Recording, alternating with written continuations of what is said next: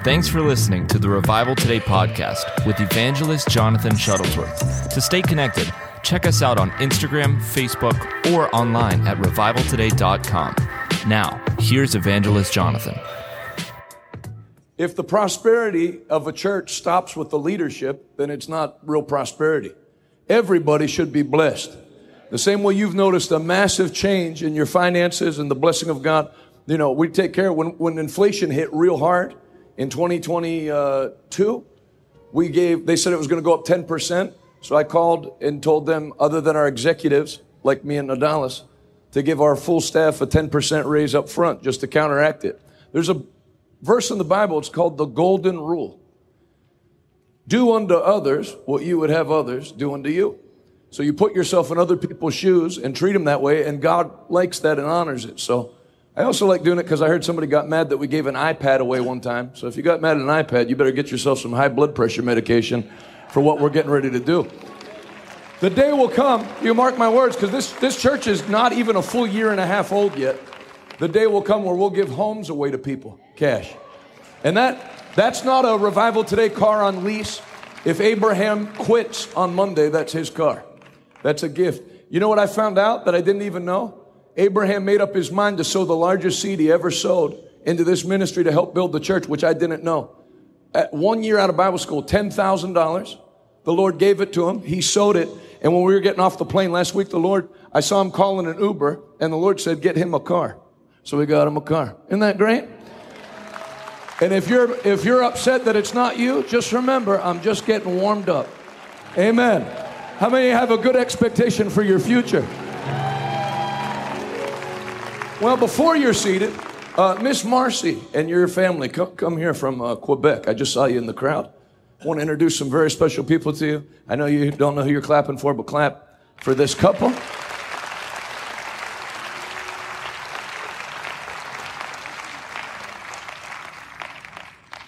Stood strong in Montreal. Whatever you faced during the COVID lockdowns, I promise you in Quebec, they faced it a hundred times more. The church they went to, there would be police outside of the church and they find everybody how much per person on the way in?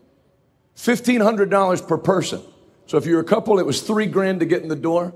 If you had two kids, it was uh, you and your uh, you and your spouse and your two kids. It was six grand to get in the door, or they'd turn you out. And they st- stood strong. Never got vaccinated, as you can tell, because they can use both sides of their face, and uh, kept kept coming to church and doing what the, what the Lord called them to do. Then they do a broadcast, one hour a week, just telling people what was going on and keeping people in faith. And then the border opened up, and I saw they made the drive down 10 hours from Montreal. So I want to commend you on behalf of the body of Christ for standing strong in Canada, and we love you very much.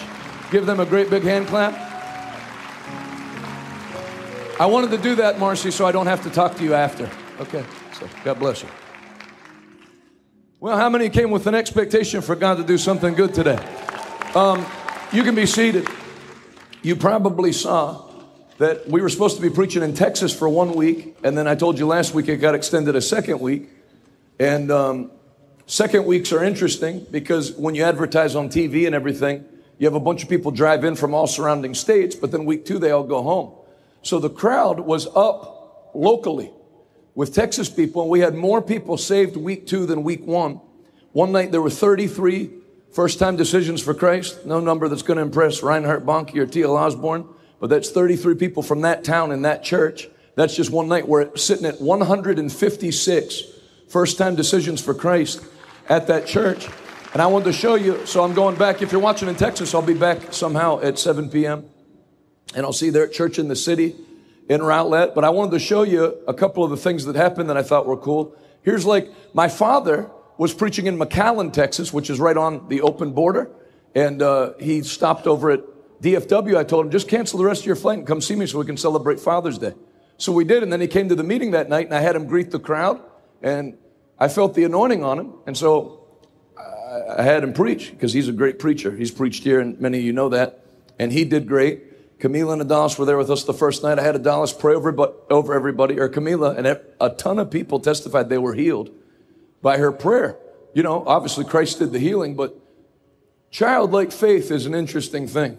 You don't meet a nine year old that says, I used to pray like that, but then I know. No, they just believe the Bible. And so there's a purity in the prayer. So here's some of why we're going week three in Texas.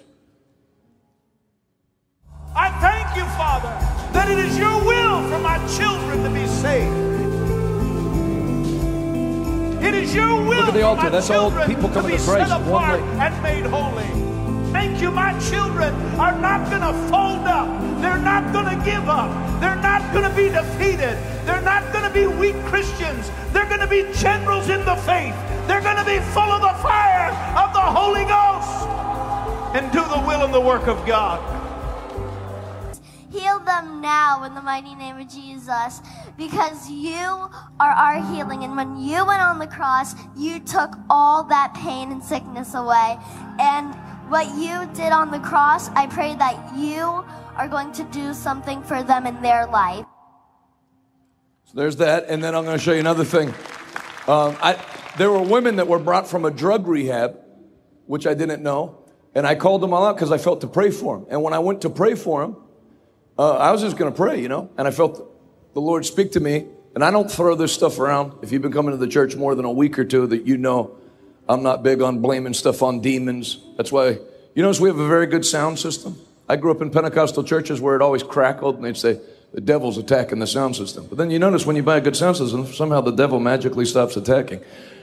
Uh, so I don't like blaming the devil on human error, but there, there are real demons. You know, there's no way to do a reading of the Bible and not see one third of the innumerable followed Satan out of heaven and were cast down to the earth and they looked to steal, kill, and destroy. So as I got ready to just pray a general prayer over these ladies, and I was going to go easy, you know, a lot of them had never been in church, let alone this kind of church. So I, I went to pray, but I felt there was a literal spirit of death. And some of you have experienced that. If you've had a kid or a friend that's on heroin or fentanyl, or they're just not the same person, it's almost like they're magnetized to kill themselves. That's a, that's a spirit. And when that spirit's not on them, they're as nice as can be. Then, it, then when it comes back, it's like, I didn't raise that son. That's a different person. That's, that's a, a, a, something somebody needs deliverance of. Notice when that woman in Matthew 15, 22 said, Jesus, my daughter is grievously vexed, or in the New Living Translation, tormented by an evil spirit. Jesus didn't dismiss it. I know it's the first century and you people think everything's spirits, but you'll find out as time goes on. No, no, no. He, he dealt with the spirit. He cast the spirit out of the boy that was deaf and mute. One out of every three people that Jesus ministered to, if you make a note in Matthew, Mark, Luke, and John, there was a demon spirit that had to be dealt with. And that's why the Democrats and Republicans can't figure it out. They keep raising taxes all they want. You can't medicate demons out of people. And you can't give out clean socks and bottled water and make demons go away. The church has to do the work of delivering people from the forces. I'm going to tell you, forget about talking in generalities. One reason I'm playing this is so you can know if you're here and you're tormented and it's been hard to stay alive and you're trying to find the strength to go on and these thoughts come to you out of nowhere about what difference would it make if I was here or not.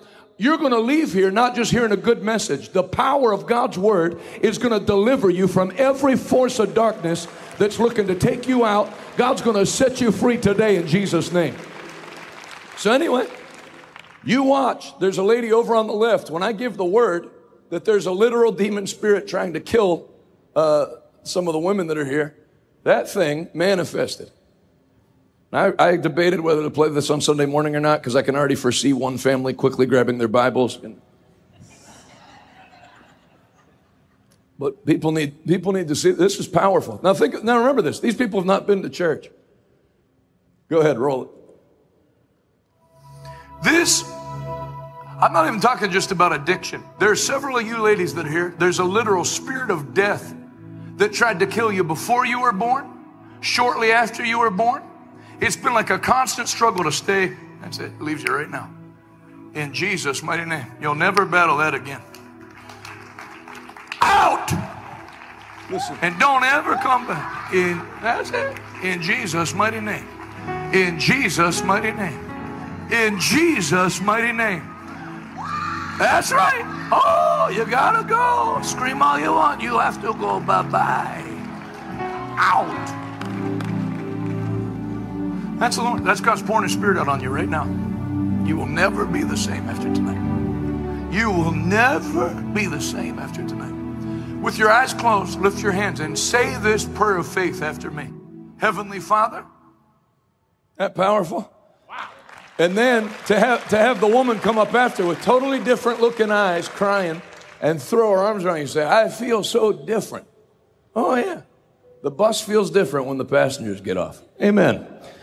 And that, that was awesome. Then it's a demonstration. Anytime a, a demon leaves a person, there's such a victory that comes into the crowd because it's a, it's a display that our God is not a statue, He's not dead, He's not in a wrestling match with the devil like the Instagram pictures where they're arm wrestling. Jesus destroyed his power 2,000 years ago. And then that's our job as ministers. We, all we do is just tell the good news. The price has already been paid for your full deliverance. Isn't that awesome? So that was all last week. So I'm going to head back to Texas for a week. And then beginning next Sunday, and I don't want to oversell it, but the greatest gathering in the history of Christianity begins this coming Sunday through Sunday. We're calling it What No Eye Has Seen. Dr. Paul Enenche, who pastors the largest church auditorium on planet Earth, it's a 90,000 seater, packed. Dag Heward-Mills, who is the top crusade evangelist in the world. And, uh, you know, a lot of American Christians and, and, and Christian leaders, they don't see very far. If it's not happening in America, they don't know what's happening. So they're missing out on major things. You know, before these churches, it was Dr. Paul Yonggi Cho that had the largest church in the world. That was in South Korea. So if you only know America, you miss what God's doing. And we need, you know, think about it. There was a time, if you listen to these guys, their ministries and lives were, they were meeting in grass roof churches. Some of them didn't have any shoes. 80 people, 60 people and they got a hold of Kenneth Hagin's books on faith and realized, though we're in an Islamic dictatorship, greater is he that's in us than he that's in the world. And they flipped the whole country. And that was an American seed going overseas and changing lives. And now I believe a harvest is coming where spirit filled African preachers are going to come back to America and relight the fires of revival that were sent over there. Can you say amen? Then we have Dr. Jesse Duplantis, who's a great man of God with all the complaints of how many prosperity preachers they are. Good luck naming five. If you want to hear a message on financial breakthrough, there's not too many people you can tune into. And he's a great servant of God. These are all impartations. We're going to have tons of guests come in. We have just under 2,000 people registered to come in. But I want our church people to have what these men have in their spirits, in their spirit, and, and women. Because you're going to get soul winning impartation, financial impartation. My Uncle Ted, who has a great old school Holy Ghost impartation to give. I have an excitement in my spirit for Sunday through Sunday, 10 a.m. and 7 p.m. If you can't get the week off of work, just tell your boss you're taking all your smoking breaks for the year at once. Amen. 10 a.m. to 7 p.m. I want you to do everything in your power to be here and to come to receive. These are, these are, Smith Wigglesworth's gone. You can't go here and preach. John G. Lake's gone. T.L. Osborn's gone. Oral Roberts is gone. They're all in heaven. But these are the men that were sent to our generation. And uh, do you know what a miracle it is to call them five weeks out and they all cancel their what they're doing so they can be here because they believe in this church and are watching it overseas?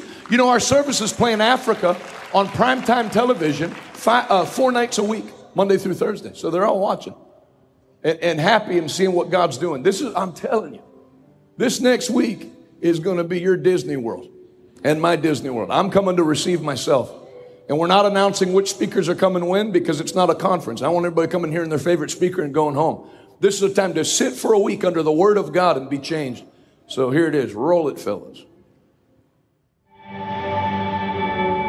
No eye has seen, no ear has heard, nor has it ever entered into the heart of man what God has reserved for those who love Him in Bible type love, hot, fiery love for God. The eyes of unbelief see nothing but difficulty and defeat. The eyes of faith, yeah, there are giants in the land, but they're unprotected. They're merely bread for us. If the Lord is with us, we'll go in and possess it at once. No matter where you go, God will surround you. The Lord will go before you. God will protect you. No harm and evil will come nigh to you. God will give you power over the devil and power over sin and power over your flesh. Tell the whole world over and over and that over and over again that Jesus that loves you with all his heart and he wants to save you and to save your life. You understand? Jesus is coming. And sooner than most of you people think he's coming. I'm not just saying that to get you excited. I'm telling you, he's coming.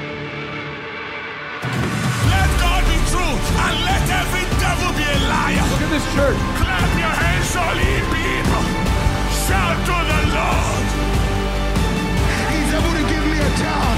guy's amazing. my body. He's able to provide Probably the best of the bunch. 2023 will be the year that the Church of the Lord Jesus Christ comes alive in the United States of America. I'm looking at the people right now that are going to make an impact. What no eye has seen.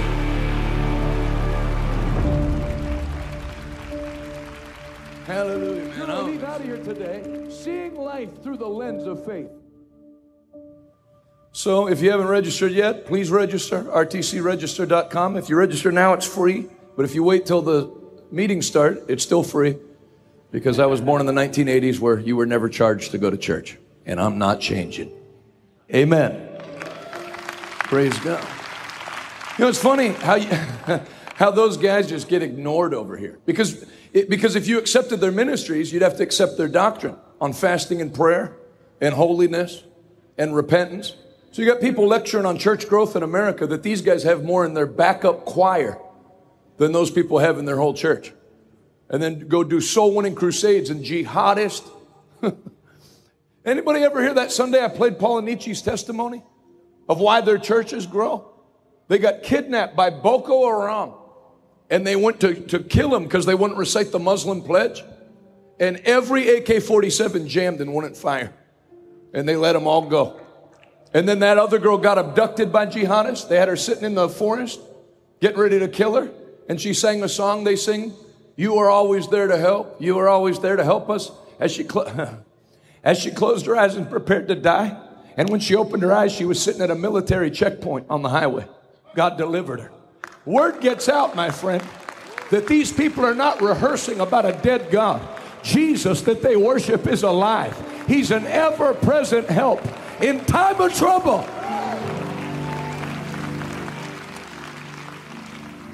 And I'm very jealous. I'm jealous.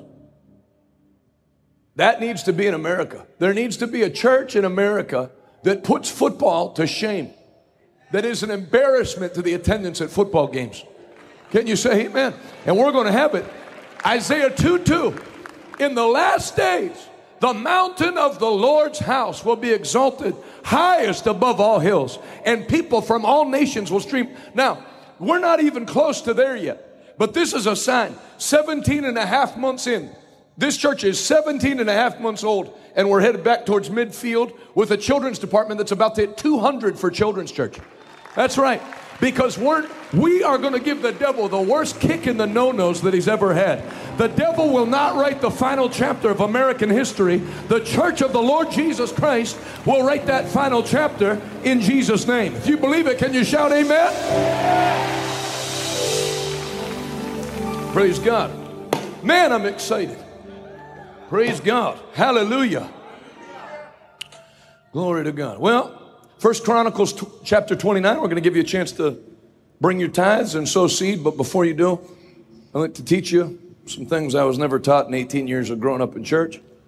The totality of the revelation on giving I received in 18 years of church attendance was the brethren are coming to receive the offering. So I'd like to do a little better than that. First Chronicles 29, verse 1. Then King David. Who was King David? He was a lot of things, but everybody say this a man after God's own heart. So, there, you know, when you find out these guys are men after God's own heart or whatever, then the Bible gives you secrets into their lives of why God felt differently about them than he felt about other people. And I know if you come here from another church, this is going to go cross grain of a lot of things you've been taught. God likes everybody the same. If you think God likes everybody the same, you must have bought a Bible with Acts chapter 5 ripped out with Ananias and Sapphira. There's things people did that ticked God off, Old Testament, New Testament, and there's things people did that provoked God's favor. Yes, everyone has the same grace and favor available to them, but there's things you do to access it. Paul said that we not frustrate the grace of God. There's things you can do to frustrate the grace of God. If I go out of this church and kill three people, as they arrest me and try me for capital murder, I can lecture them on God's grace all I want. My life's going to turn out differently than if I did not do those things. There's actions people take that provoke blessing, and there's actions people take that provoke a curse. So, what did David do that provoked a blessing? Now, I'll tell you this not that I'm anything great, but I will tell you this. If you admire, if you're watching online and you've admired anything about this ministry, I saw a bunch of pastors that wrote, I'd love to give a car like that away one day. Yeah. Now, think of this. Several years ago, I went from not having a car, not able to afford any car, right, Jenny? Her husband, God spoke to him before he was saved. I told that story. He gave me a car. I was an evangelist. I had no car. My car got smashed at a red light. So, how do you go from that to giving cars away, nice cars, and not feeling it? You know, it was, it was, it was like buying a sweater for somebody. It actually would have hurt me more financially to buy a sweater 12 years ago than it did to buy that car uh, on behalf of the ministry for Abraham. So, what's the secret? I'm going to tell you the, the secret right here. King David turned to the entire assembly and said, My son Solomon, whom God has clearly chosen as the next king of Israel, is still young and inexperienced. The work ahead of him is enormous. For the temple he will build is not for mere mortals, it is for the Lord God himself using every resource at my command. I have gathered as much as I could for building the temple of my God. Now there's enough gold, silver, bronze, iron, and wood, as well as great quantities of onyx, other precious stones, costly jewels, and all kinds of fine stone and marble. Verse 3 And now, because of my affection for the temple of my God, that's a word you don't use much anymore. That's like Victorian English. You don't say, tell your wife, I have such affection for you. You should try it. It would help your marriage to use words like that. Say the word with me. Say affection. David said, Because of my affection for the temple of my God, what have I done? Danced? Sung? No. I'm giving. Now, notice, he said in verses 1 and 2, I collected from all the kings, all the people.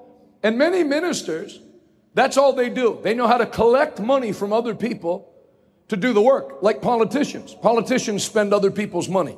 You hold fundraisers to do work, but if you check their records, I mean, I, am not going to say people's names because then, then, people get mad that are allied to one party or whatever, but I'm, I'm talking multi million dollar politicians that on their tax forms, their total charitable, charitable givings like under $100, $310, $600, and they took in like 7 million, and that's just what's on the books. God knows what's in the uh, offshore accounts. But we'll continue with the offering message. So, a lot of people, they actually never give anything. They just collect and give. David did both. I'm doing I do both. I'm doing one of them right now. I'm giving the people an opportunity to give. But then David said, Now that all you have given, let me just say, because of my affection for the temple of my God, I have emptied my own private treasury.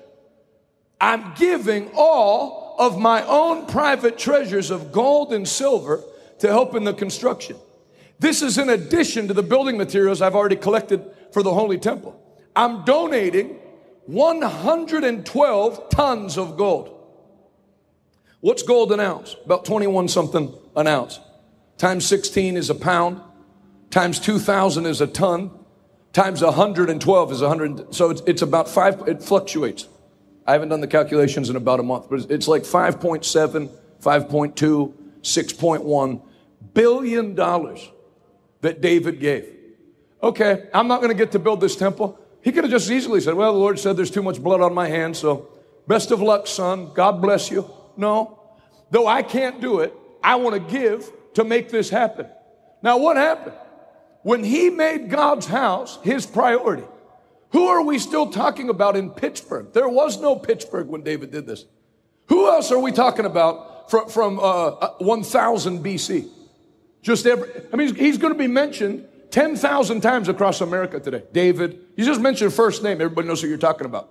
He made a legacy. His logo is still on the flag of Israel. The top hotel in Jerusalem is still the King David Hotel. He's still considered their king. What you make happen for God's house, God makes happen for your house. I told you two Sundays ago that God wanted to destroy, he got angry and wanted to destroy in the Old Testament. And he said, But because of my servant David, I won't destroy them. You know David had been dead over 300 years when God said that? So there was stored up favor for the family. I'm surprised we have more than eight people in our church because Americans like curse and demons and bloodline curses. And we're going to have a week and talk about generational curses. They love talking the curse. But did you know the Bible shows you that there's also something called the blessing? And that you can take steps to secure that blessing, not just for your life. The curse is to the fourth generation, but the blessing goes to a thousand generations. I see you and your family changing courses today in the name of Jesus Christ. If you believe it, can you say amen? So, some people have a heart for God. Some people, I'm not talking about sinners, I'm talking in church. Some people, there's nothing that moves God that moves them. Best of luck. The Samaritan's on the side of the road, or, or the, uh, the, the beat up man's on the side of the road. I'll cross to the other side. Sorry, you're having problems bleeding. I have my own life. But if you will ever let yourself get infected, I don't know when it happened to me, but at some point I got infected with a love for God's kingdom. And I'm not trying to beat an offering out of you when I say what I'm about to say. I remember being 13 and then needed to take an offering for the church. My dad was not the pastor. It was not our church. We just attended. You know, we need 70,000 for a roof. And then it t- took like three years for the money to come in. While you'd go to dinner parties and people were talking about remodeling their kitchen for the third time with a marble backsplash that we had from Sicily. So I remember at 13 thinking, I think all of you are a bunch of liars. Lord, I'll give you anything. I love you. Except any, I'll give you everything except anything I have. And then if they do, it's just a little change. It, they, they pay the world and tip God. David didn't say, I'm going to give some of my, I'm going to give one gold bar to the temple. I'm not telling you to empty your bank account. But I've tried to role model as your pastor that you don't have to be a billionaire to sow a million dollars.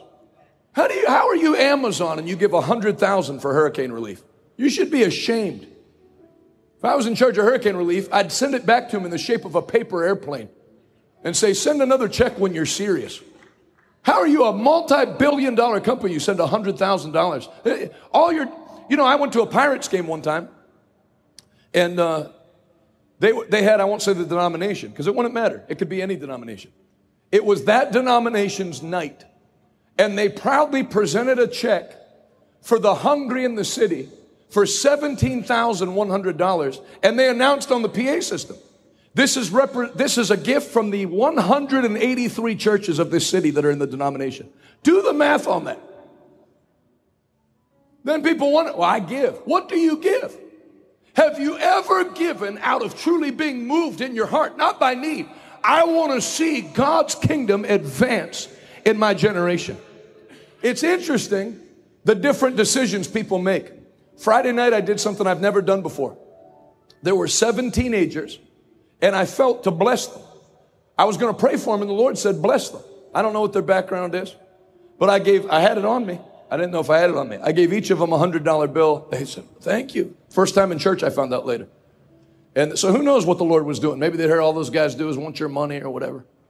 So then to do that, it flips it around. All of them came to the altar to get saved, which was like 40 minutes later, which I wasn't doing it for that. They could have ran out right after that. I was just doing what the Lord told me. Never done it in 21 years. Then we received the offering at the end, and I noticed one of the teenagers come down with his hundred dollar bill and a tear in his eye and put it in the offering.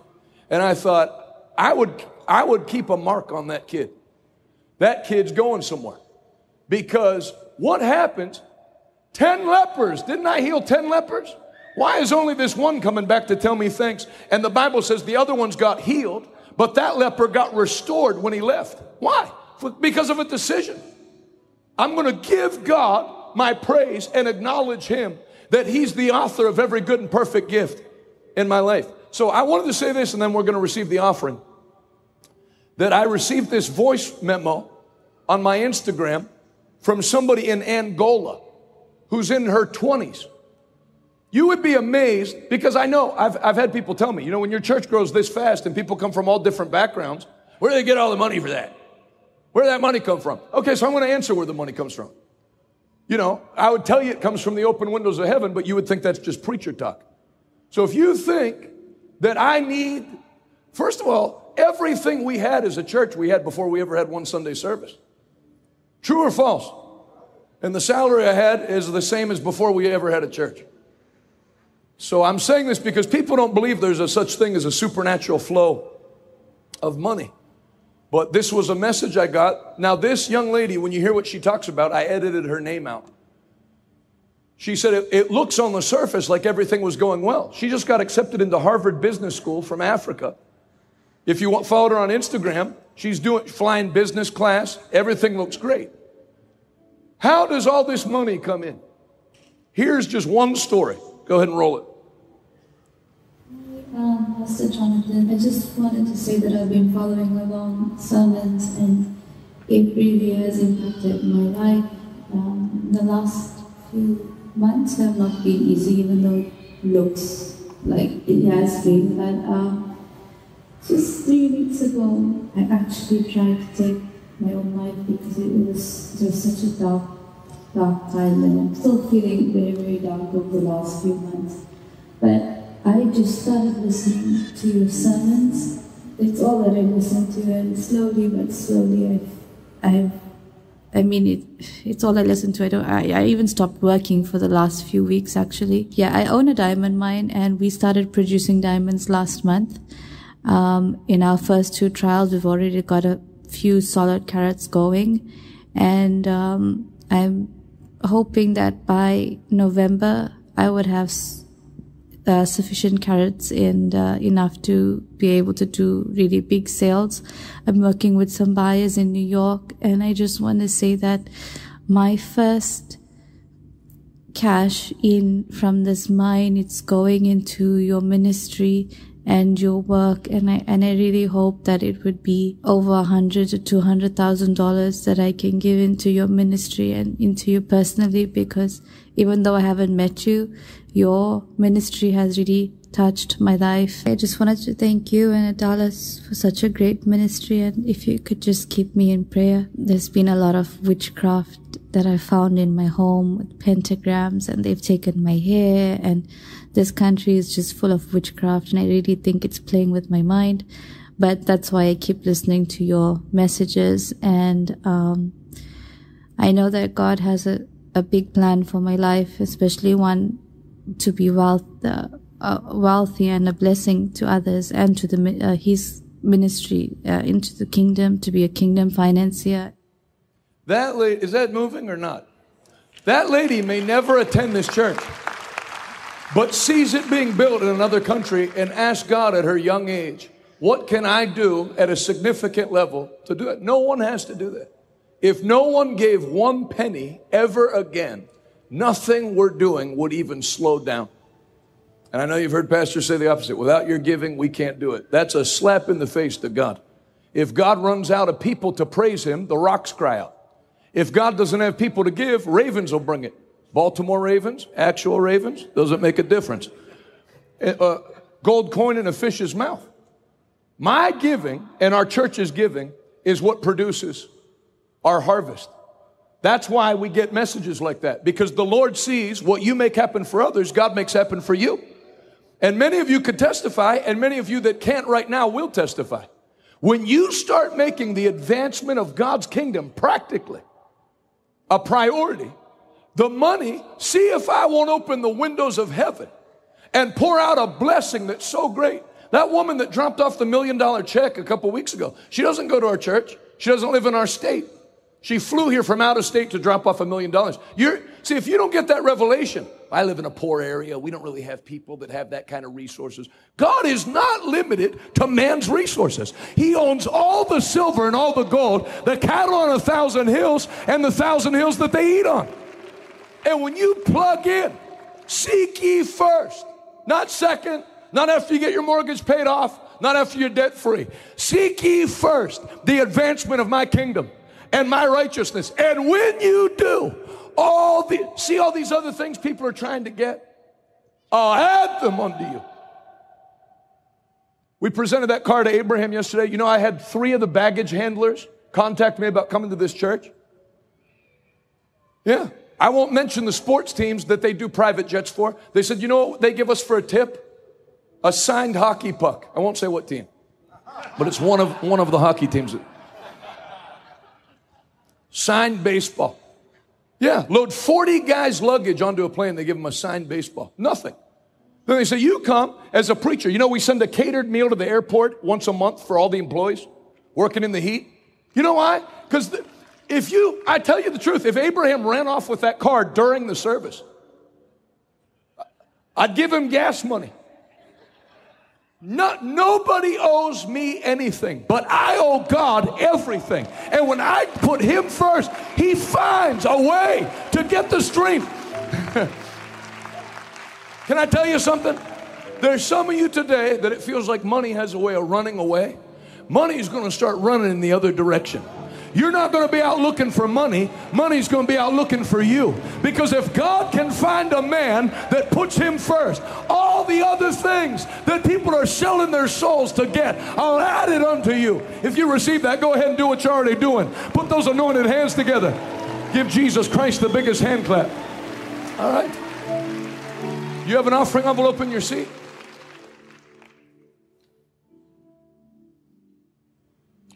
RevivalToday.com. If you're watching online, you want to do what our friend in Angola did. Please don't ever be an ignorant American. Why don't they preach that stuff in Africa? The African church's wealth dwarfs the American church's wealth. They're buying the jets that the CEOs in America are selling. So, the gospel works everywhere. Everywhere. That's why every communist nation has to make it their first order of business to ban the Bible and ban the preaching of God's word. Because to be a communist or a socialist, A, they have to make you feel like a victim. There's this thing against you that without the help of the government, you can't fight. But you know what the Bible tells you? If God is for you, nobody can be against you. And God is for you. He proved it by sending His only Son, Jesus. And if you come into covenant with Him, there's no man that can block who God has blessed. RevivalToday.com. Click give now. Sorry, get excited. Hallelujah. There will be many people in this congregation that buy cars for other people. Oh, by the way, here's another thing I'm going to do. When I was in Texas two weeks ago, you know, and I'm not trying to take so much time on this. I try to find the secrets of people who God liked in the Bible. What did David do? What did Job do? Job was the richest man in the East. He said, When the secret of the Lord was on my tabernacle, I was eyes to the blind and feet to the lame. What does that mean to be feet to the lame? If I was a proper pastor, there would be no people with wheelchairs in this congregation. There wouldn't have been in the book of Acts church. I have a friend, holy moly, it was like a book of Exodus sneeze. Glad it's 2023, because if it was 2020, that would have cleared the auditorium out there.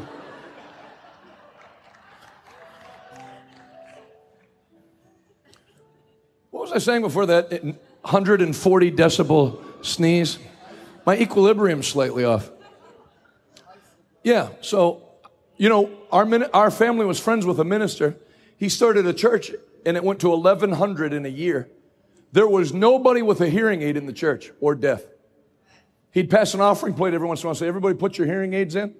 This guy was, he's still alive. I went to go see him. One time he was preaching. I don't know if I told this story. He was different. He wouldn't even open his eyes when he preached, just squint the whole time. So he's in the middle of preaching, full suit, and he goes, Yep, Lord. Yep, I'll do it. Puts the microphone down, runs to the back of the platform and jumps in the bapt- baptismal tank fully clothed. You know, Pentecostal people are willing to put up with a lot, but even that for a Pentecostal is like. So the crowd's looking like this guy's nuts.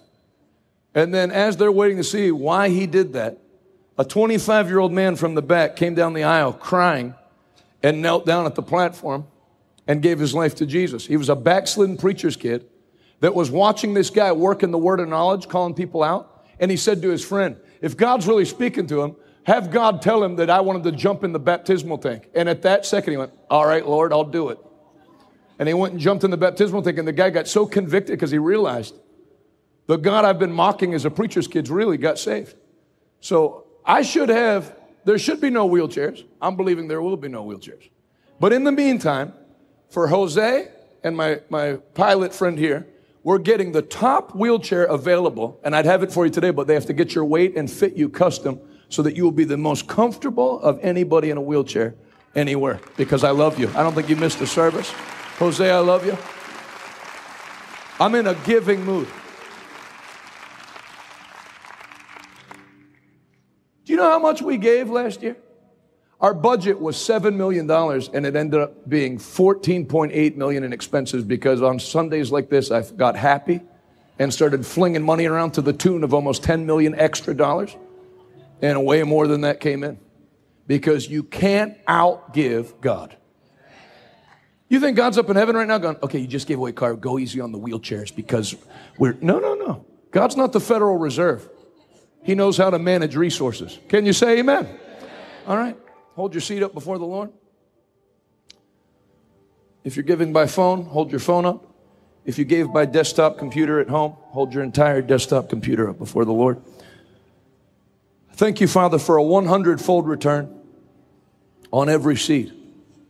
Thank you for, for the land that you've given us. Thank you for the clearing of the land and the permits and the roads, the laying of the foundation. Thank you that when we turn the key on that big, beautiful building, we'll be debt free because you said you'll make us the lender only and thou shalt not borrow. We believe your word. We receive your word by faith. I love you. I love your church. I love your people. Thank you for using us as a ministry. Continue to expand our reach to do maximum damage to the kingdom of hell before the rapture. In Jesus' name. Everybody said? That's a great song. Go ahead and sing, guys. Go ahead and receive the offering.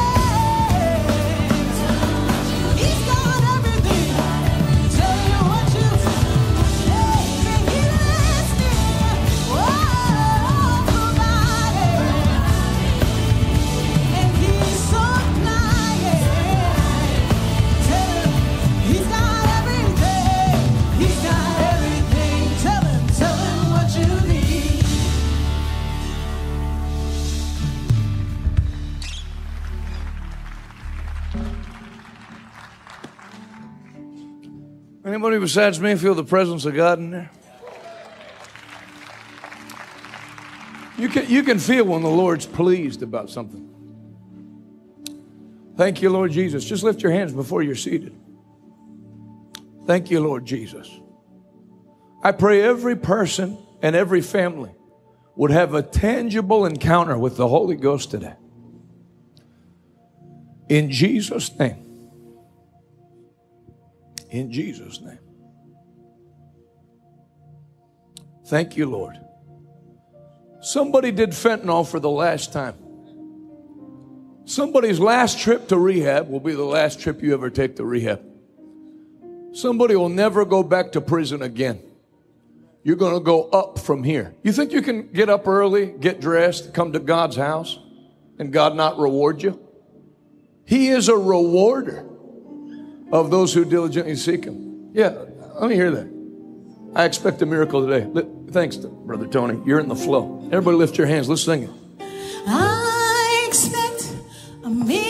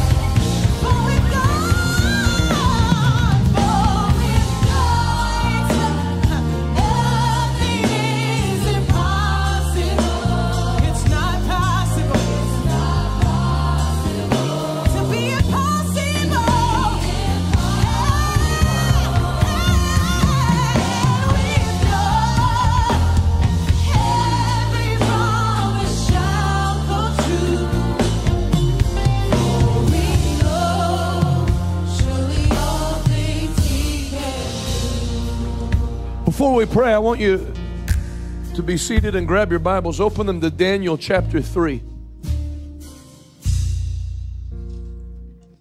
Daniel chapter 3. Thank you, Lord Jesus.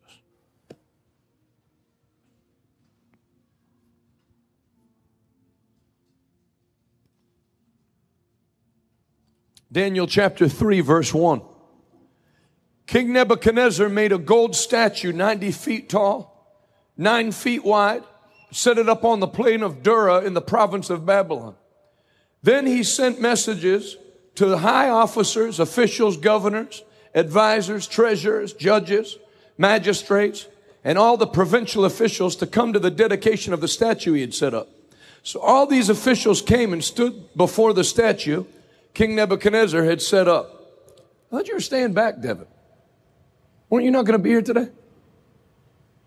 You did a great, great job. The sound's perfect. Probably could have told you after, but I wanted to tell you now.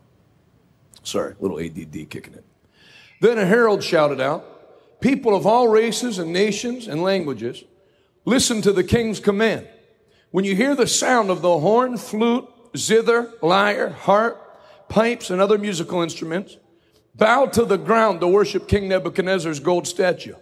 Anyone who refuses to obey will immediately be thrown into a blazing furnace. So, at the sound of the musical instruments, all the people, whatever their race or nation or language, bowed to the ground and worshiped the gold statue that King Nebuchadnezzar had set up. But some of the astrologers went to the king and informed on the Jews. They said to King Nebuchadnezzar, Long live the king. You issued a decree requiring all people to bow down and worship the gold statue when they hear the sound of the horn, flute, zither, lyre, harp, pipes, and other musical instruments. That decree also states that those who refuse to obey must be thrown into a blazing furnace. But there are some Jews, Shadrach, Meshach, and Abednego, whom you've put in charge of the province of Babylon. They pay no attention to you, your majesty. They refuse to serve your gods, and they do not worship the gold statue you have set up, the original Karens. Then Nebuchadnezzar flew into a rage and ordered Shadrach, Meshach, and Abednego to be brought before him. When they were brought in, Nebuchadnezzar said to them, Is it true, Shadrach, Meshach, and Abednego, that you refu- refuse to serve my gods or to worship the gold statue I've set up? I will give you one more chance to bow down and worship the statue I've made when you hear the sound of the musical instruments. But if you refuse to obey, you'll be thrown immediately into the blazing furnace. Then what God will be able to rescue you from my power? Shadrach, Meshach, and Abednego replied, O Nebuchadnezzar, we don't need to defend ourselves before you. If we're thrown into the blazing furnace, the God whom we serve is able to save us. He will rescue us from your power, O majesty. But even if he doesn't, we want to make it clear to you, we will never serve your gods and we will never worship the gold statue you set up. I know human nature, I can't prove it, but you can't disprove it. Because we're Shadrach, let me, let me answer me this question. Were Shadrach, Meshach, and Abednego the only Jewish people in Babylon? No, there were tons of them. So why were there only three that stood? Because the other ones were, hey, God knows your heart. You know, God doesn't expect you to go in the furnace. You know, He expects you. You can do more for God outside of a furnace than burned alive, bro. God is a God of principle. He pays attention to where you stand. He pays attention to where you sit. He pays attention to everything. I was telling the church in Texas. I've told, uh, I've told you this before, I believe, in one of the services, but I remember this because now I realize it was spiritual. One day in, in public high school, they had AIDS Awareness Day. They had two sorority girls come from the University of Maine at Orono and teach our U.S., uh, take over our U.S. history class and talk to us about safe sex and sex. So I'm standing there with 50, you know, 49 of my classmates. And they said, some people think you guys are going to be abstinent till you're married, but we all know that's not going to happen. Then they go, okay, wait a minute. Everybody stand on this side of the room. So we all stood on that side of the room. I was, I was 16. And they said, uh, okay, well, just to make a point. If anybody is planning on not having sex till you're married, lift your hand and go walk to the other side of the room. Well, I was used to doing that. That's called an altar call. So I lifted my hand, maintained eye contact with them, and walked to the other side of the room. But during while I stood there, I thought as my face turned beet red. You know, I get ticked off talking about it 30 years later. Why do I got to tell my sexual choices at a U.S. history class? They should be glad they had 16 year old me because 42 year old me as a lawyer and would have thrown an eraser at them. Amen. So I went across to the other side, but I thought for a second, well, you know, God knows my heart. God doesn't expect me to embarrass myself. But I knew if I stood there and jellyfished out, it would set a tone for my life. And what I had to do that day in class, you've had to do at the oil field. You've had to do with your family. You go to church again. We go to church. I think you have to go all, all the time. You notice the devil doesn't make you bow down to him and slit a goat's neck out in the woods to go to hell. All he has to get you to do is be a weak, pacified Shut up. Why do you Christians have to tell everybody about Jesus? Why can't you keep your religion to yourself? Because it's against our religion to keep our religion to ourselves. Jesus ordered us go and tell everybody I'm alive. So the devil doesn't mind if there's 100 million Christians in America because he can get them to sound like seven, 13 people because they've all been told, be quiet, turn the other cheek. The devil wants you to know like two verses be kind, turn the other cheek. First of all, you only have four cheeks. Once you turn those, you're free. Amen. There's more verses than turn the other cheek.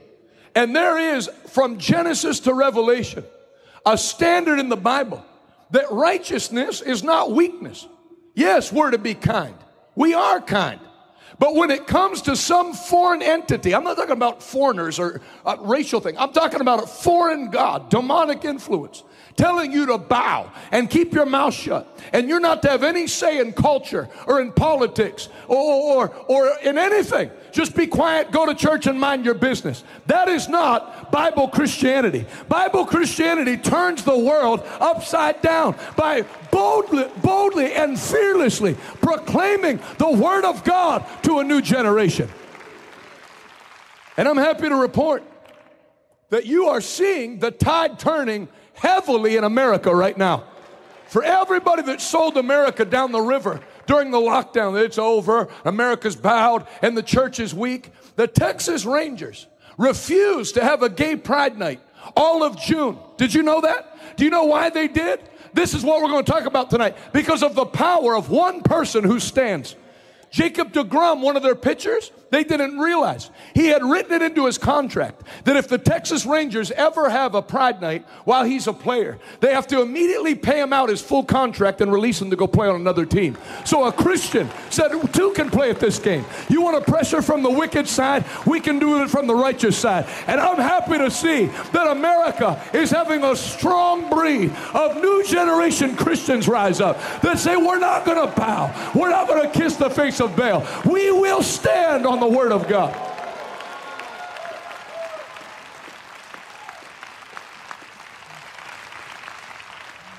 We're probably sitting at, you know, somewhere between seven and 800 people today. So I'm not making myself out to be, or this church out to be anything great. But this is a miracle in the northeast of the United States after 17 months. You know, all we did as a church is decide to not placate you know, they teach you as a pastor, like, like people are just a bunch of weak people. You know, somebody can't really listen to the Bible for more than seven or eight minutes. You shouldn't use more than one verse and shouldn't have them go to church. You know, people only go about 1.9 services a month. I decided that if that kind of Christian exists, we're not building a church for lukewarm Christians. We're going to put out and ring a bell and have a clarion call to see if there's still people in Pittsburgh and West Virginia and Ohio and Canada and all over the world that say, I don't want vanilla, weak Christianity. I want the Holy Ghost and fire. I want what Shadrach, Meshach, and I'm proud to report we have an auditorium full and ever growing of families, of black people, white people, Puerto Rican, Everybody that makes up their mind, we will not bow to Baal. We will not kiss his face. We are the church of the living God. If you're a part of that army, let Jesus hear your hand clap. Somebody let out a shout of victory. Say it so the devil can hear you. I will not bow.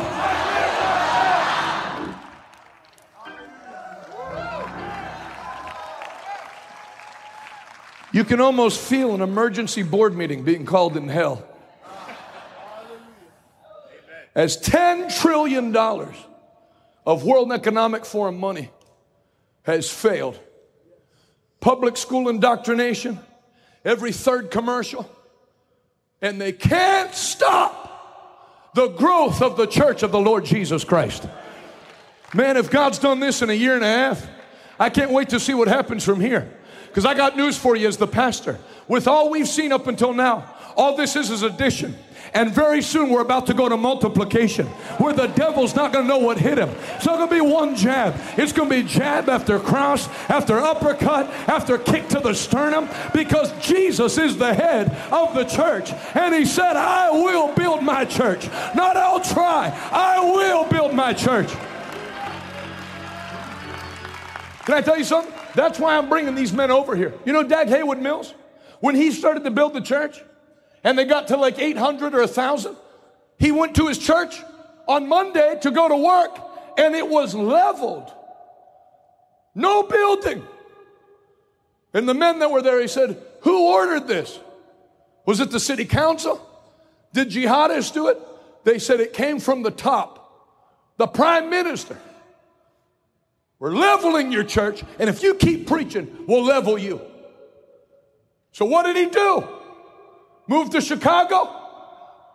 Move to Texas? Move to Florida? We're under very. No, no, no, no, no. Set up in the open. That's what these people don't understand. That tried to get us evicted from 107. Rainbow Flag Church taking pictures of how many people we have and turning us into the city.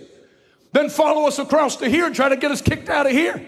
But what they don't understand is you could seize this church's bank account. You could seize my plane. You could seize everything you want. We would go meet in a field and have more people than we do here because Jesus is at the back of the growth of the church. You didn't start it. You can't stop it. You cannot stop a tidal wave. And this church, the church of the Lord Jesus Christ, is getting rolling right now. I don't hear anybody in here.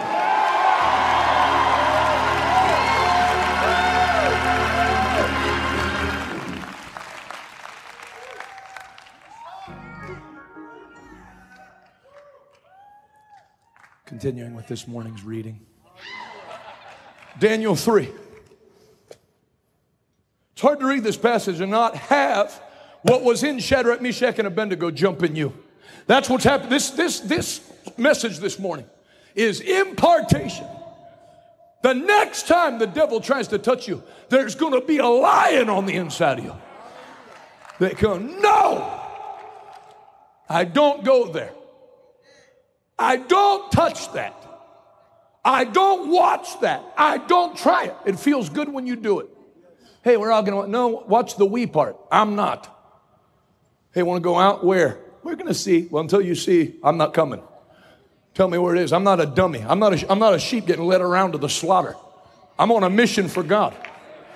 Can you say? And when you get on a mission for God, remember last week we announced the 24 ministries this this church has already? For you to get plugged into. When you get on a mission for God, it's easy to avoid temptation. There's no time. If Satan was waiting for me in the parking lot, I'd say, Jonathan, come here. I have a plane. I cannot come. I don't have time. But look at all I have. I'm sure it's very nice. I don't have time. I'm scheduled on a mission for Jesus. That's what I've been trying for 18 months, my best. And I'll do a better job at it of preaching to 55 plus and youth and young adults. We're not trying to get you to have faithful attendance. That'll come with it. That, that's, that's easy. Nobody's going to get on a mission for God and have spotty church attendance. Our young adults group doesn't meet and keep each other in prayer. They've held three outreaches at secular universities and preached crusades on, on university stages to call young people to repentance, get them delivered from alcohol and delivered from drugs. This church is a mission with soldiers. Some of you have been going to church longer than I've been on earth. Yeah, you keep hearing the word, as do I. But the time you sign up for a sports team, it's not all practice and no games. There's training, then you go out and knock the devil around and set captives free and heal the sick and cast out devils. That is the mission of the church of the Lord Jesus Christ. I'm not the church. We're not the church. We are the church of the Lord Jesus Christ. And I'm telling you, the last six months of this year, the devil's not going to know what hit him. He's going to take it from all sides. If you believe it, shout amen. amen. Yeah, it's the Texas Rangers during June. Starbucks during June. Their regional managers ordered their owners to take down all their gay pride displays. Yeah, you think America's far, far gone? It's so not far gone that corporations are starting to realize, World Economic Forum money or not, you know what they underestimated? They think American people are stupid, but they're not stupid. That's why I don't talk to you like you're stupid. We don't meet here on Sunday and I go, now everybody turn to Genesis. Like, they, they don't even talk to the kids like that in kids' church. Anybody see the picture of Adalis doing children's church? I don't know if she was teaching. She had a map of Israel up. And all the kids were taking notes. Whatever, whatever happened to wheat thins and grape juice? What happened to the flannel graph? No. They think the American people are stupid. They think they can just put a couple commercials on and get everybody to start eating crickets. Beyond beef tastes just like beef. You know what else tastes just like beef? Beef. Shove it back in hell. Nobody wants it. They can't get anybody to buy it. McDonald's had to take it off all their menus. Nobody's buying it. Everybody's going to have electric cars. No, we're not. Keep talking. I'll go buy a 2002 Hummer that gets minus miles to the gallon, that runs out of gas on the way out of Sheetz. You can't control people. That's why they fail. It'll take the rapture to scare people enough to get in line with the Antichrist system. Because God can't even control people. God created people to be free moral agents. He couldn't control Adam and Eve. They went against him. So I don't care how much money they have. People are created in the image of God and they're not stupid. That's why they're trying to get everybody on drugs. That's why there's free marijuana. They want you to be stupid. They want you to be over medicated and high and drunk so that you uh, just go, hey, bro, did you hear they're locking us down again? They told me if I don't go to work, they're going to send me $800. But then when people get the Holy Ghost in them, and they're not drunk with wine, and they're not intoxicated. They have their right mind and they have the mind of Christ. That's why they hate. That's why to do everything they did in 2020, the first thing they put their crosshairs on is no assembling of yourselves together to hear the word of God. Get everybody isolated, pump fear through the TV 24 hours a day. But with all that that they did, here we are, unmasked, no six feet distance. It all failed, and it'll all continue to fail because the devil's not running the show. The power of God is still the supreme entity on planet Earth. Last week, the National Hockey League, based in Canada, Canada would make Portland, Oregon seem conservative. And the National Hockey League banned any pride nights going forward at the Board of Governor level. They said it's causing too much controversy. I'm telling you right now, some of you that have been going to this church and following our ministry, what did Dr. Rodney prophesy when he got arrested? He saw a vision of a dark cloud over the whole earth. And God said, See, that's this attack of the devil against this planet. Then a hand appeared and wiped it all away. And he said, See, now my hand is removing it all. And the church will have one more window to preach the gospel, win the lost, heal the sick, heal broken families, heal broken children. That's what we're doing. If you believe it, can you shout yes? You feel like this is more of an organ than a piano message? a little bit, yeah, I'm with you. All right, I'll go organ. Daniel 3. Even if he doesn't. Was that unbelief? No. Our God will deliver us. That's faith. That, he, but even if he doesn't, no, it, that's called trust. That's, I'd rather burn in this furnace than bow to your God. Just so you know, our God will deliver us. But even if he didn't, I'd have you happily throw me in. You're going to see something here that's going to give you some faith because it'll show you how scared the forces of darkness are against the believer. By the way, these men were 17, maybe 15. That's why we have a strong youth group. We're not telling you wait till you're 40 to start serving the Lord. There's things to seize now in your youth. All the adults that try it when you're 17, like, they take it easy. Don't take it easy. Take your youthful enthusiasm and throw it headlong into the, into the task that God gives you. Can you say amen? Yeah, you won't regret it.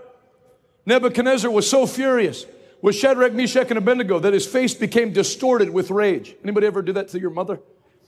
He commanded that the furnace be heated seven times hotter than usual.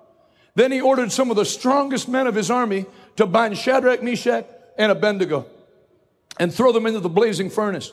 So they tied them up and threw them into the furnace, fully dressed in their pants, turbans, robes, and other garments. And because the king in his anger had demanded such a hot fire in the furnace, the flames killed the soldiers as they threw the three men in. What did, what did Nebuchadnezzar say? If you don't bow, you'll burn. But what's the actual truth? If you do bow, all those men had bowed and the fire killed them. But if you don't bow, say out loud, if I won't bow, I, won't bow. I can't burn. I can't burn. You just saw it 2020 through 2022. The nonstop threatenings of evil men who work for Satan. So if Right Wing Watch is watching, make sure you spell my name right. Evil men who work for Satan. Did we get the Epstein client list yet? Then shut up. Amen. Yeah, they do it. Work for Satan. Demonize people with their crosshairs on the church. But did they ever have power to stop anybody?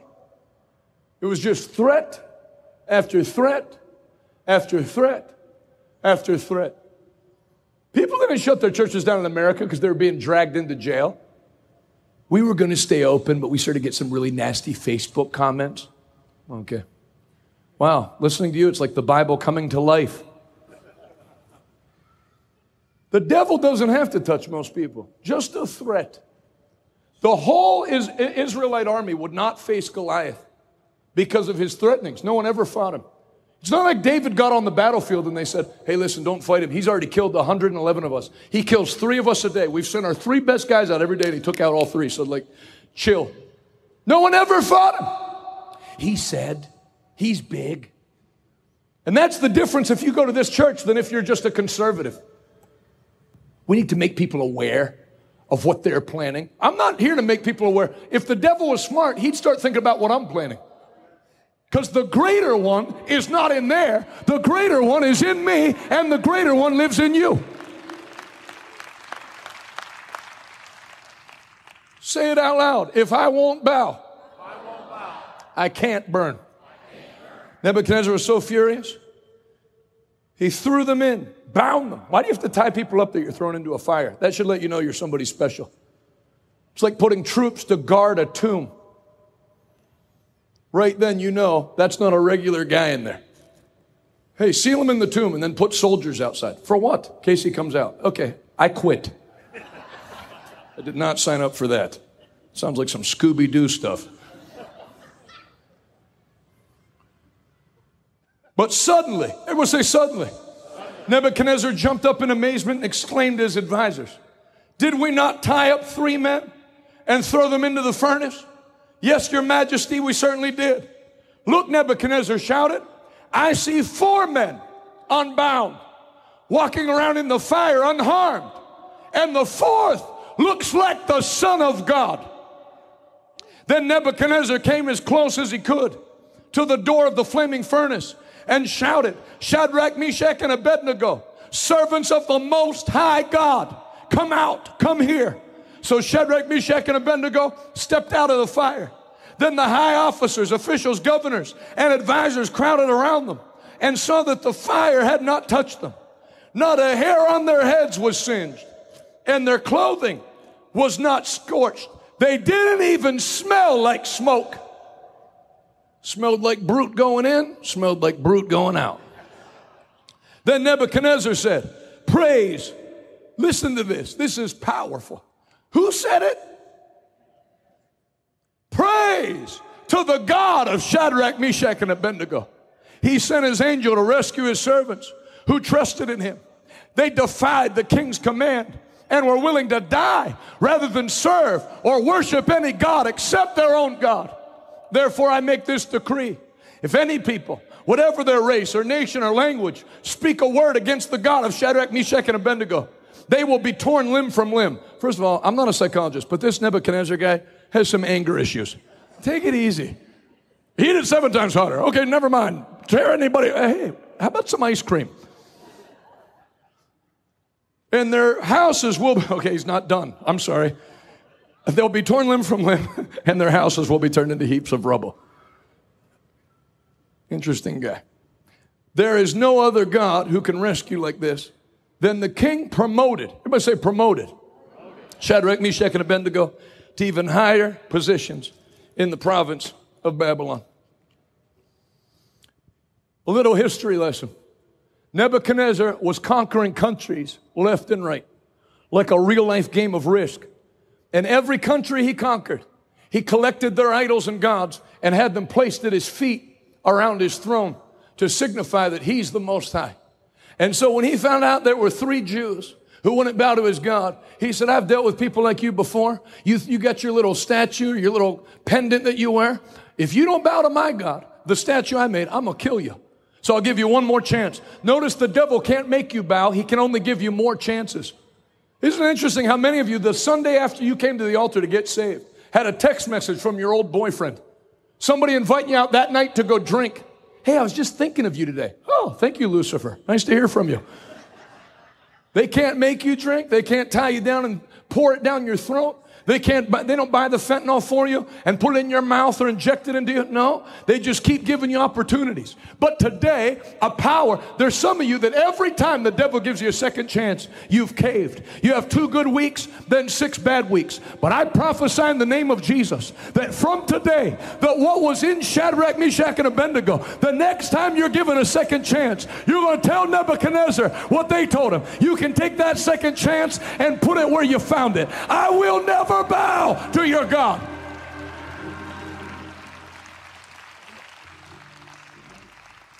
And lastly, they said they want to bow, they threw him in. Nebuchadnezzar, I've conquered every God there is. There's nobody like me. But he didn't realize that God is not a God among many gods. He brags about himself all through the Bible. I am the Most High and above me there is no other, and beside me there's nobody else. He's the most high. He fills all in all. He has no beginning. He has no end. He's not like Egyptian gods that they're the sun god and they get their power from the sun and give life to. Oh no, I am.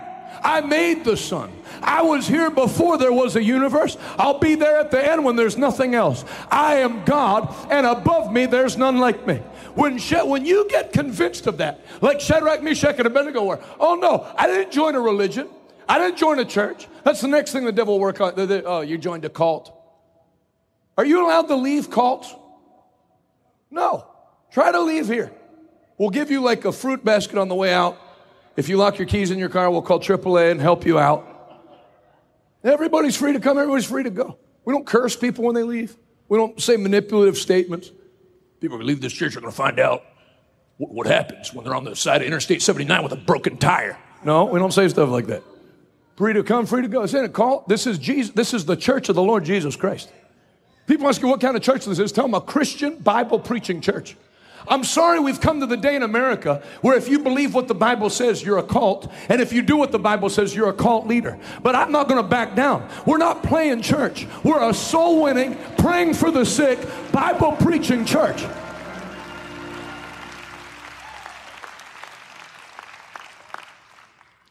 Nebuchadnezzar found something out that that God was not like the other gods. He turned around how many men did we throw in there? Three, Your Majesty. I see four men.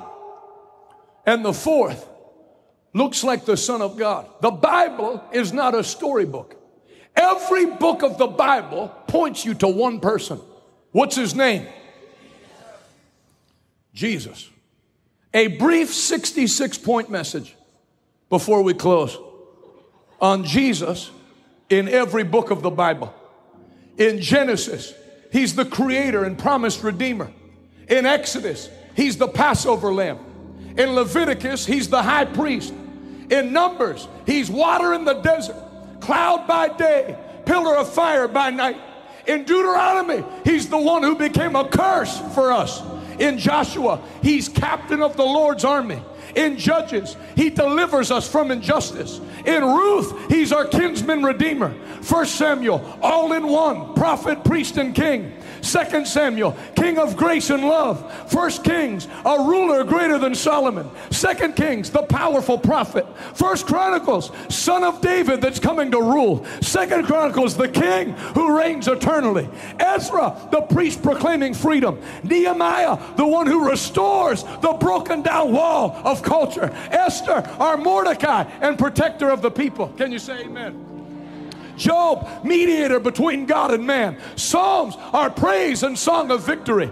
Proverbs, wisdom. Ecclesiastes, our meaning for life. Song of Solomon, author of faithful love. Isaiah, he's Christ the healer. Jeremiah, the weeping Messiah. Lamentation, he assumes God's wrath for us. Ezekiel, the four faced man.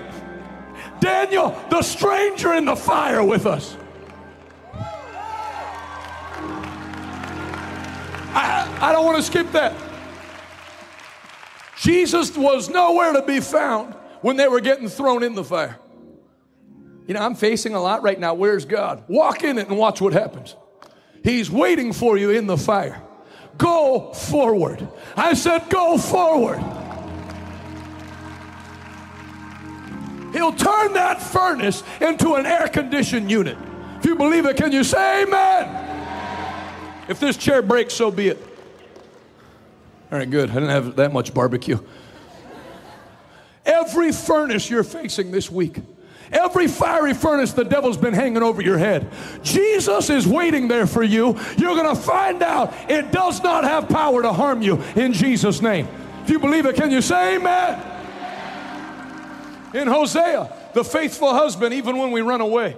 In Joel, he's sending his spirit to his people. In Amos, he's our burden bearer. Obadiah, mighty to save. Jonah, the greatest missionary. Micah, he casts our sin into the sea of forgetfulness. Nahum, the avenger of God's own elect. Habakkuk, the evangelist crying to revive thy work in the midst of the years. Zephaniah, the warrior who saves. Haggai, the great restorer. Zechariah, the one who prophesies a Messiah pierced for us and the fountain of life opened up to heal us of all disease. Malachi, the son of righteousness who brings healing. Matthew, the Messiah and King. Mark, the wonder working God.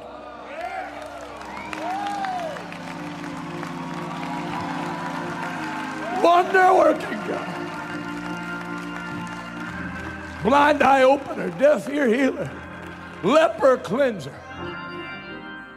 Luke, the Messiah, who's a deliverer. John, the Word made flesh. I like this Jesus. Acts, the baptizer in the Holy Ghost, and the unconquerable head of the church.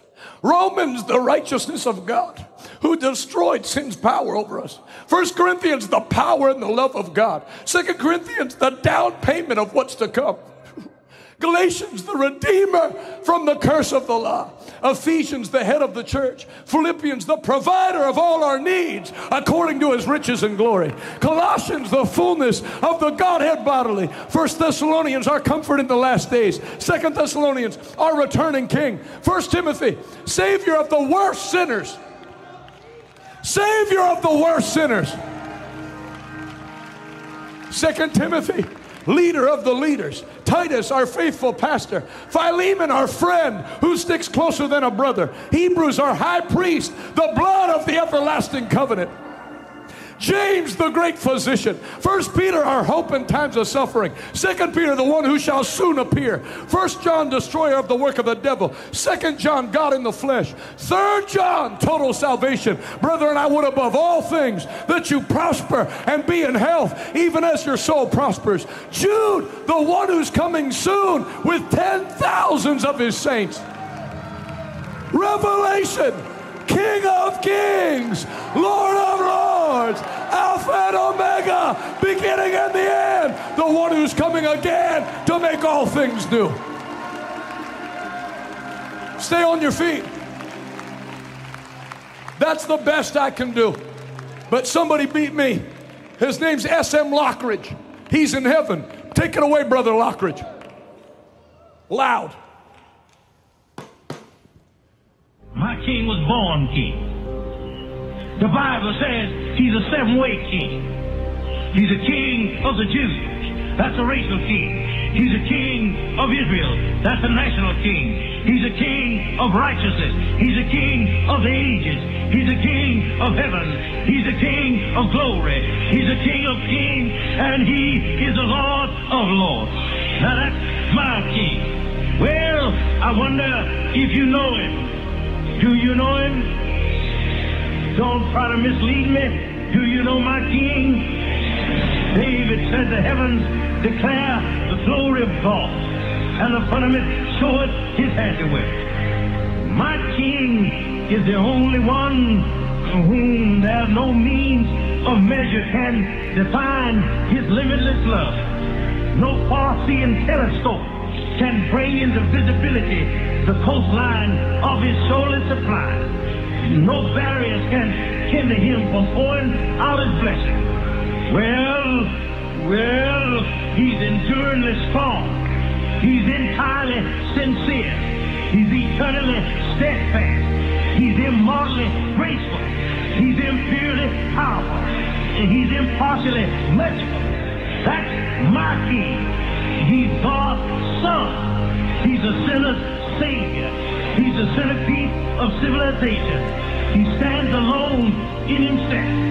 He's august. He's unique. He's unparalleled. He's unprecedented. He's supreme. He's preeminent. Well, he's the loftiest idea in literature. He's the highest personality in philosophy. He's the supreme problem in high criticism. He's the fundamental doctrine of true theology. He's the cardinal necessity of spiritual religion. And that's my king. He's the miracle of the age. He's the superlative of everything good that you choose to call him. Well, he, he's the only one able to supply all of our needs simultaneously. He for the weak. He's available for the tempted and the tried. He sympathizes and he saves. He's star God and he guides. He heals the sick. He cleans the lepers. He forgives sinners. He discharges debtors. He, he delivers the captive. He defends the feeble. He blesses the young. He serves the unfortunate. He regards the aged. He rewards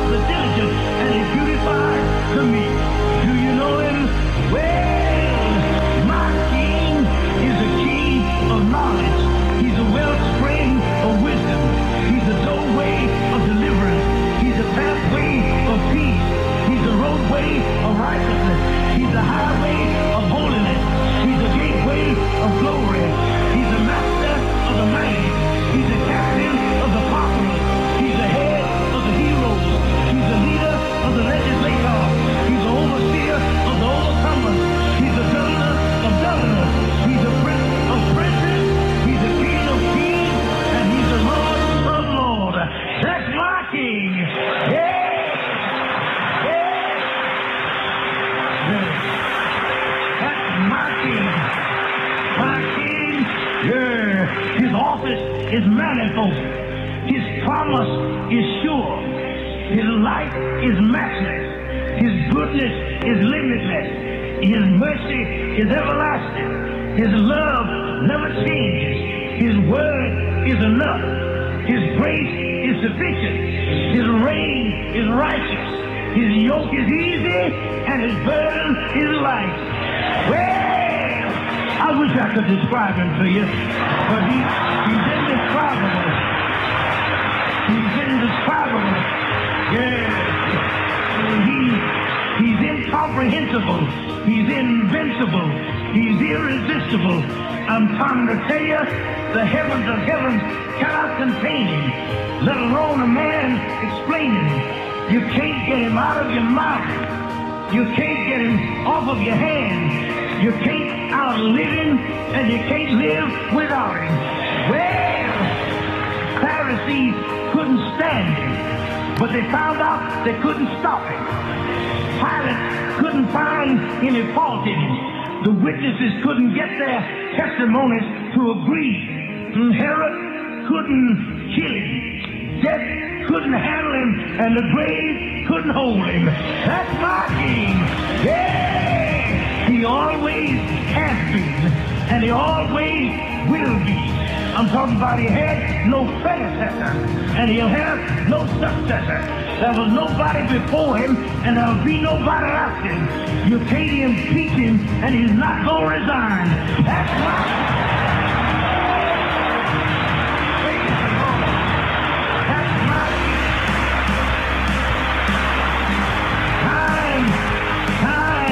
is kingdom and the power and the glory. All the power belongs to my king. We around here talking about black power and white power and green power, but it's God's power. Thine is the power. Yeah, and the glory. We finally get prestige and honor and glory for ourselves, but the glory is all His. Yes, thine is the kingdom and the power the glory forever and ever and ever and ever.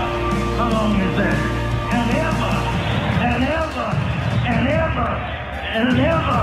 And when you get through with all of the forever, then amen.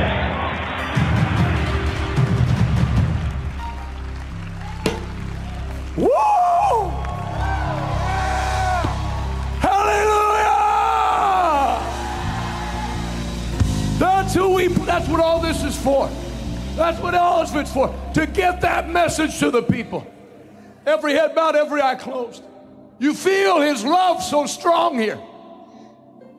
But some of you, like all the people in Texas that have come forward, you don't know anything about that love. You've allowed something to wall you off from God. There's a barber down in Texas that got saved during the meetings. And he said they started mocking him at the barber shop. Guys mocking him. Bad Bible's all fake. You don't have to go to church. You know, the Holy Ghost is a very wise spirit. That guy's only been saved a week and a half. How's he going to refute the guy's arguments? He looks down at his exposed calf because it's 100 degrees. The guy's wearing shorts. And he's got a giant tattoo of a cross on his leg. He said, Why, if you believe that, do you have a big tattoo of the cross? And the guy teared up and was quiet the rest of the time. Some people are going to go to hell because they're just repeating a lie they heard their uncle or their humanities professor say. But what you just heard is why I can't get interested in the Marvel comic series. That's fake. Jesus is more powerful than them and he's real and he loves you. When it went into that part on the video where he's just going around lifting the woman caught in adultery up out of the dirt and laying his hands on lepers that you weren't allowed to touch. What a Jesus. He didn't just go find the rich and powerful. He wouldn't find anybody that was interested. In the Old Testament, he told the whole city of Jericho to be destroyed. That was God's will. And one pagan prostitute said, Oh no, you people serve the real God. When this place is destroyed, save me and my family. And her house, because her house was built into the wall of the city, was preserved because she took a red, a scarlet cord and put it out the window, a type of the blood of Jesus. The blood changes everything. He already died for you. You don't have to talk him into it. Jesus, I've done so much. He knows, he already died. It's not a question of whether he'll forgive you, it's a question of whether you'll surrender your life to him. Or are you going to cling to some excuse all the way to hell? I was hurt in church. Let them go to hell. Why should you follow them in? Why play into the devil's plan? There are people here that at five and six and eight years old, the devil did things that if he had his way, it was to permanently jade you against God.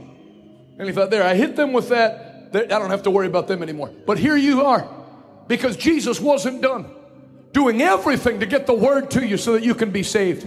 If you're here today and you've never surrendered your life to Jesus Christ, or you once did, we just had vacation Bible school this week, tons of kids gave their lives to Jesus Christ.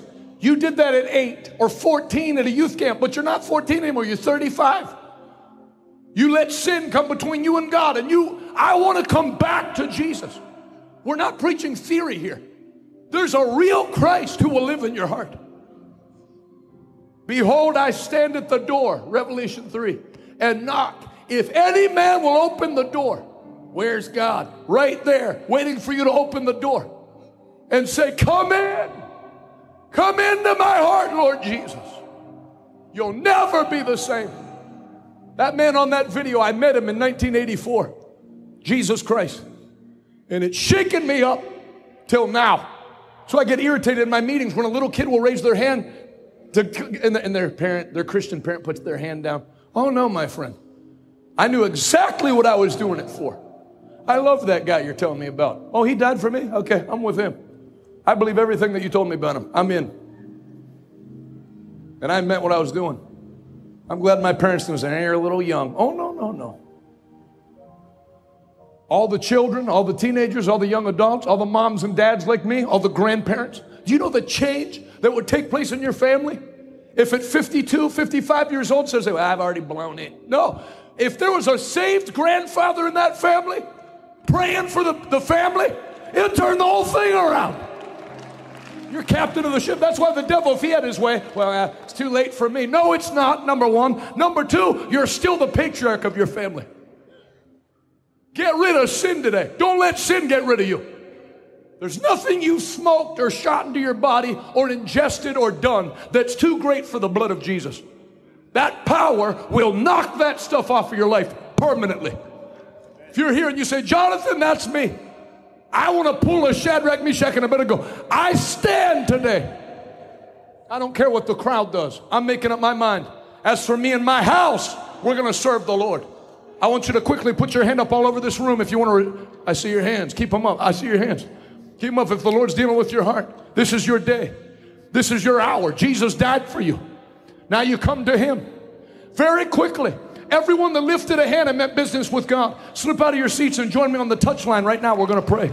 Come quickly. God bless you. Take a stand for your family.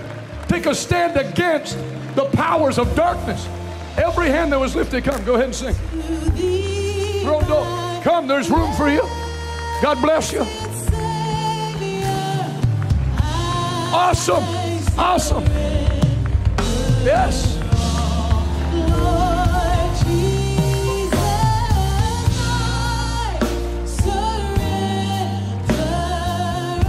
Anybody else before we pray? Yes, that's awesome. Who else? What about the men? What about the men? If you're a man and you need to get right with God, come. Yes. Yes. Who else? Yes. Yes. Yes. Yes. Sing it one more time. Bring Jesus what he paid for.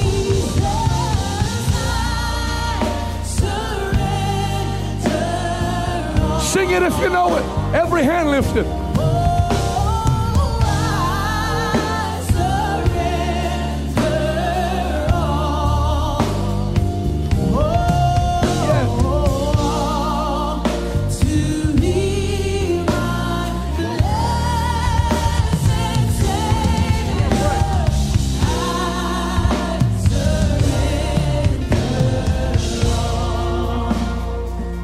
Going to lead you in a very short but very powerful prayer. With your hands lifted to God, I'm giving you the words to say because some people have never prayed. Say this from the depth of your heart. God's going to take care of you right now. Say this out loud Heavenly Father, I give you my life. I turn my back on sin. I repent. I believe in my heart. You raised Jesus from the dead. I confess with my mouth Jesus is Lord and my Savior. Right now, I receive forgiveness by the blood of Jesus. I am saved. I am forgiven. I am clean. In Jesus' name, amen. Hey, this is Jonathan Shuttlesworth. I want to thank you for listening to my podcast, or if you're listening to my wife's, thank you on her behalf. If you want to be more than just a casual listener and stand with us as we take the message of the gospel of Jesus Christ to our generation, go to revivaltoday.com and click Give Now and be a part of the 1,000 monthly partners that we're believing for. I have a special gift that I'll send to you today, and I'll say thank you in advance. Until next time, thanks for listening. See you later.